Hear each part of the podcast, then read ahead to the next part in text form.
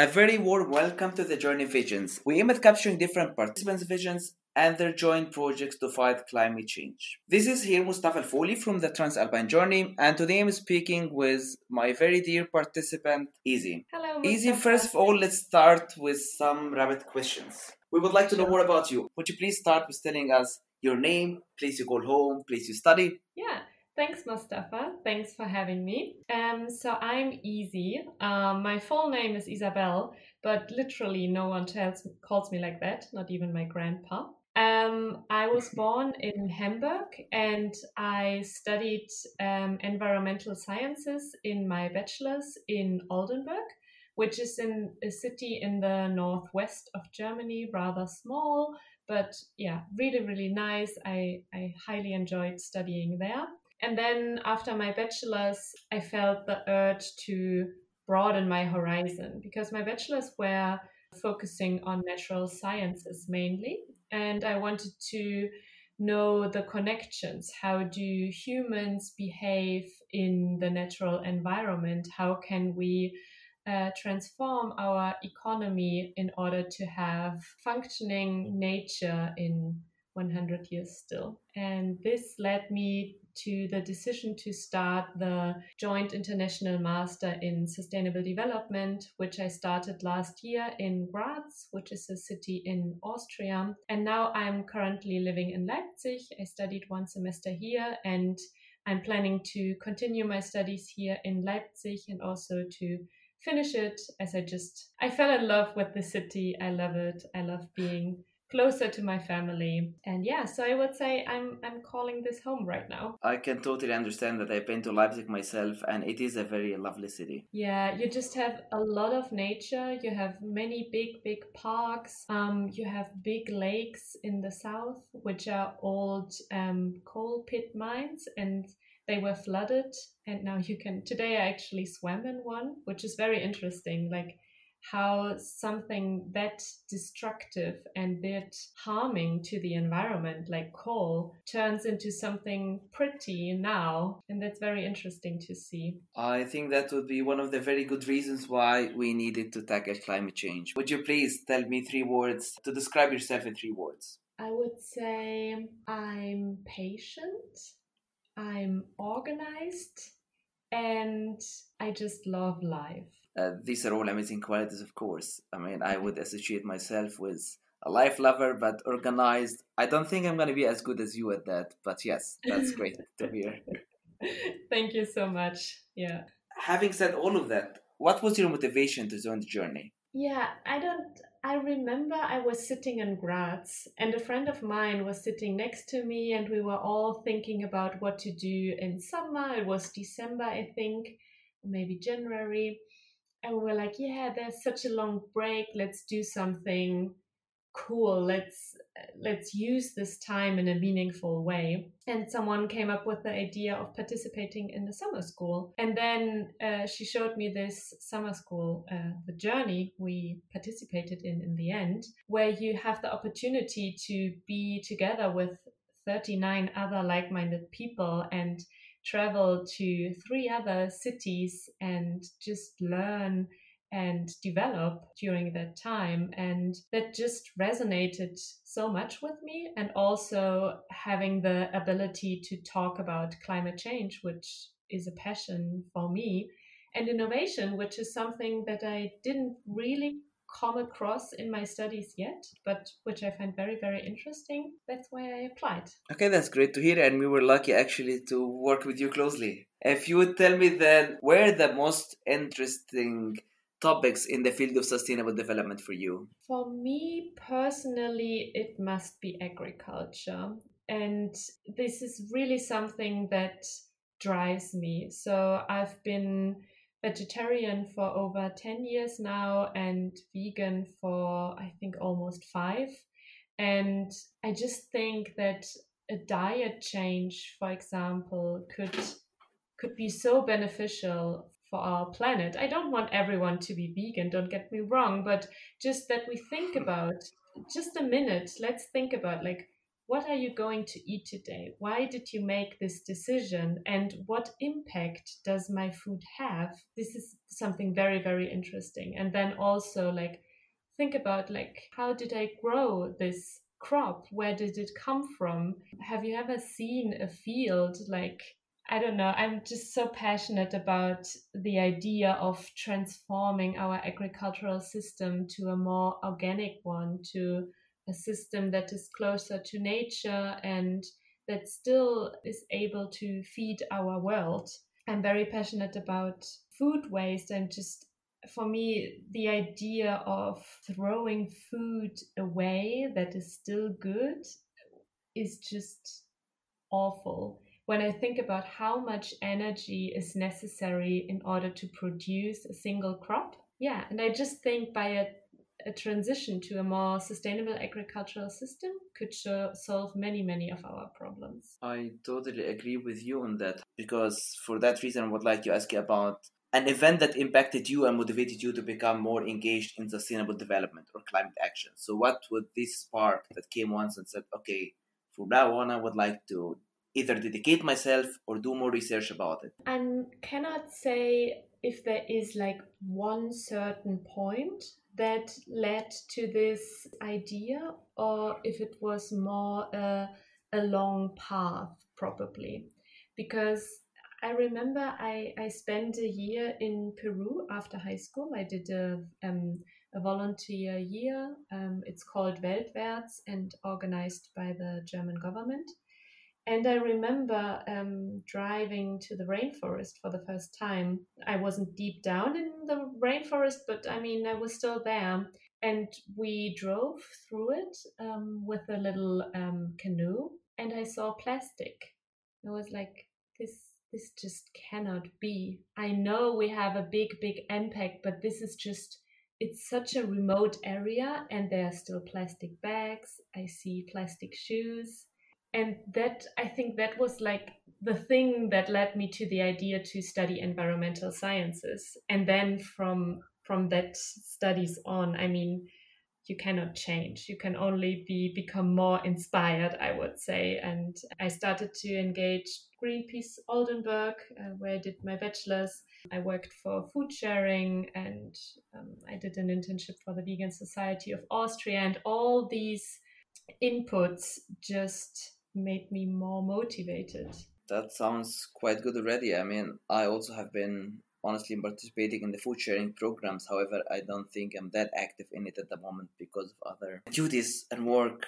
We are we're currently uh, in a worldwide pandemic, and things are also not that easy. Like there were points where we couldn't do food sharing because things were closed or you couldn't really come close to each other and now it's slowly starting again and if i may ask to what extent have you been involved with the food sharing programs um, so in Oldenburg, I would consider myself quite involved. I would go to, for everyone who doesn't know food sharing, it's a German organization, but I think it's also working in different countries at this point. and via a platform you match somehow uh, potential food savers together with we say supermarkets or little shops and so on and food saver would go to that shop at a certain time and would get that food that the shop cannot sell anymore because i don't know looks a little bit gross they won't be able to sell it on sunday and on monday it's not good enough anymore and we would take that food and then either eat it by ourselves or bring it in so-called the German word is Verteiler. So that's a yeah, shelf. The uh, distributors. Uh, the distributors. Yes, thanks, Mustafa. And there, everyone can just go and pick that food. And I would go to a supermarket, I'd say between one to three times a week mm-hmm. at peak times. And um, and I also was an organizational body when it came to one certain supermarket. And now, as I'm in a new city, I need to start over again and see how engaged I can become. Well, that's definitely a great initiative as well that you are involved in that. And then I would like to ask you then to what was your biggest inspiration or who was your biggest inspiration in doing all that it can be a thing a person celebrity a book I also cannot really say. I think like I started all these things in my bachelor's, and I think just all my friends and all the people I was surrounded by, they inspired me because one was starting with food sharing and I thought that's a great thing. I want to join and see what happens. And the other was engaged in Greenpeace. I was like, yeah, let's let's go there. Um, so I cannot really say there's one person. Yeah, I totally understand that. And I think that also applies to lots of us. There is no specific person on one specific event that happened and changed all our views. Yeah, there are definitely people that inspire me. Like, don't get me wrong. Yeah, but there are so many other things that inspire me as well. I can totally understand. And do you have a favorite sustainability tool? Like a book, a podcast, a newsletter, a website, or something like that? That's difficult. So, podcast wise, I only listen to one podcast, which I can recommend. It's a German one. It's called Lage der Nation, and they talk about the political things that are happening in Germany and um, also outside. Um, a book that was very inspiring, I had to read it last semester, is The Age of Sustainability it's a very big but comprehensive book, and I can highly recommend it. Yeah, then given your educational academical background and also what you're already studying at the, as well at the moment, how would you separate these theories from practical applications? Because we learn a lot of things at school and uni and that are really perfect on a conceptual level, but how would you separate these theories from practical applications? I mean, for example, talking about my bachelor's, in, in the first year, I studied the basics of chemistry, physics, mathematics. And when I look at what I'm doing now and the practical work I've been doing as a volunteer, of course, this doesn't really match. But then on the other hand, I'm lucky that I studied these things. And I, I always think that there is a reason or that it is valid to have a certain background knowledge, even if it's so theoretical. And I mean, that's the same with um, sustainable development. Like, we have all these great ideas, but if they are very, if they are practical in the end, and if we can really use these ideas, we will see. Yes. Yes. Exactly. And I also wanted to ask you then you said I just want to make sure that you work already in the agriculture field or you are more interested in the researching for the agriculture field? Um, so I'm personally not working in the field currently. I will actually move uh, this month into another flat and I'm looking forward to the balcony so that next summer I can start growing at least some tomatoes and some herbs and so on and I also don't have I didn't study agriculture. So all my all my knowledge um, is based on theoretical input. I would love to have my own garden at some point, but I see myself generally working more in the theoretical field. Yeah. Would you like to tell us a bit more about the project that you started during the journey, you and your group, of course. Yes, yes, for sure. So um, I had a very, very lovely group. Um, we called ourselves Greening is Caring. The general starting point um, were cities. So uh, we know that in the future, more than I think two thirds of the world population will be living in cities. And if we look at a general rise in population, this will be quite a lot of people. So, uh, so um, cities will face big challenges, and one of the challenges will be green public spaces. So, if we think about it, um, if more and more people will move to a city, the city will all either need to become bigger in, in size, the so called urban sprawl, and will by this seal soil and destroy the nature or the agricultural fields that are there. Or what we also have is that the currently existing green areas within the city will become less as a new building might be built there so that more people can live in the city center. So we were saying, well, that's, but this is a very, very important thing. Having green areas within a city is important um, when it comes to social aspects. So, for people to relax, for people to come together with your neighbor, with your friends. Um, also to teach your children what plants they can see, um, that they can observe uh, some insects, to be close to nature. And then on the other hand, it's also an environmental aspect, having a habitat uh, for other animals, increasing the biodiversity within the city, acting against the heat island effect within cities, and so on. So we were saying, well, this is very important. We need to have more of it. And it seems as if some municipalities are not able to provide at, as much green areas as we would like. And then um, I realized another problem as I was moving here um, to Leipzig at the beginning of, a, of the pandemic that I don't know my neighbors and that it is really, really important to know your neighbors because if something happens to me, if I cannot go outside for some reason and I don't have flatmates, I still need to buy toilet paper, right? Um, so yeah. we were thinking about um, connecting neighbors via the collective action of greening their neighborhood.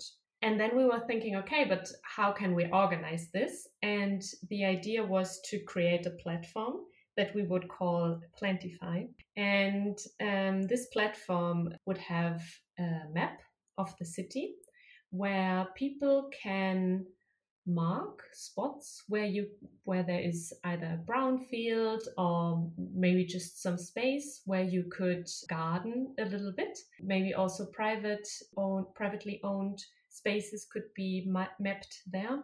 For example, I have a garden, but I have zero time or zero interest in gardening this area. But I would like it green and I like to have people over uh, so people could come.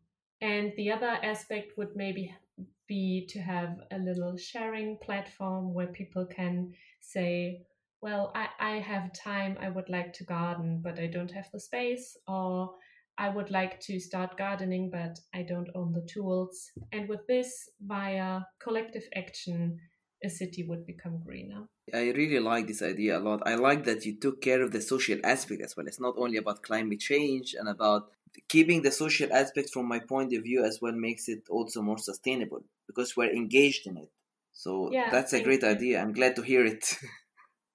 thank you. Yeah, I, I also think that like in order to have a resilient community, we must know each other. And we only when we know each other, we can help each other.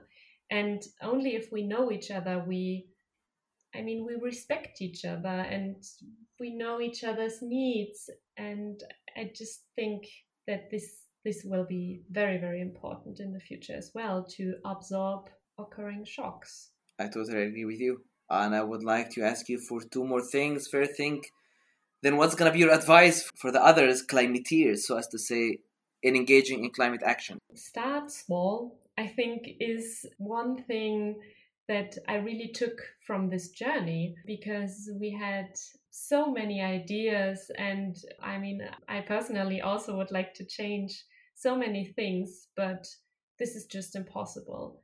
So, starting small, starting local, staying motivated, and connecting with other like minded people, and just make the transition a fun transition is very, very important. Like going back to our uh, project idea, start gardening the little brown field behind your house, which is, I don't know, maybe there's a parking lot, and you think, some flowers could be nice here, then just put them and talk to your neighbors. This will make it not only two questions, but three. How do you keep yourself motivated then all the time?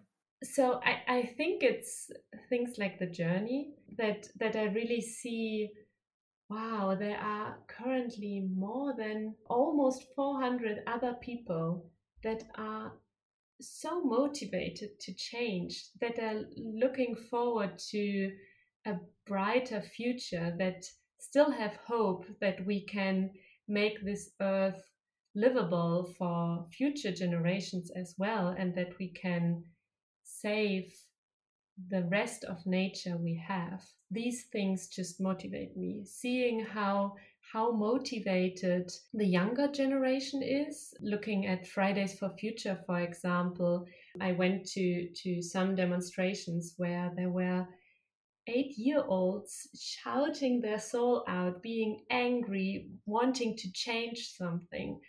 That just motivates me and tells me that I should continue with what I'm doing.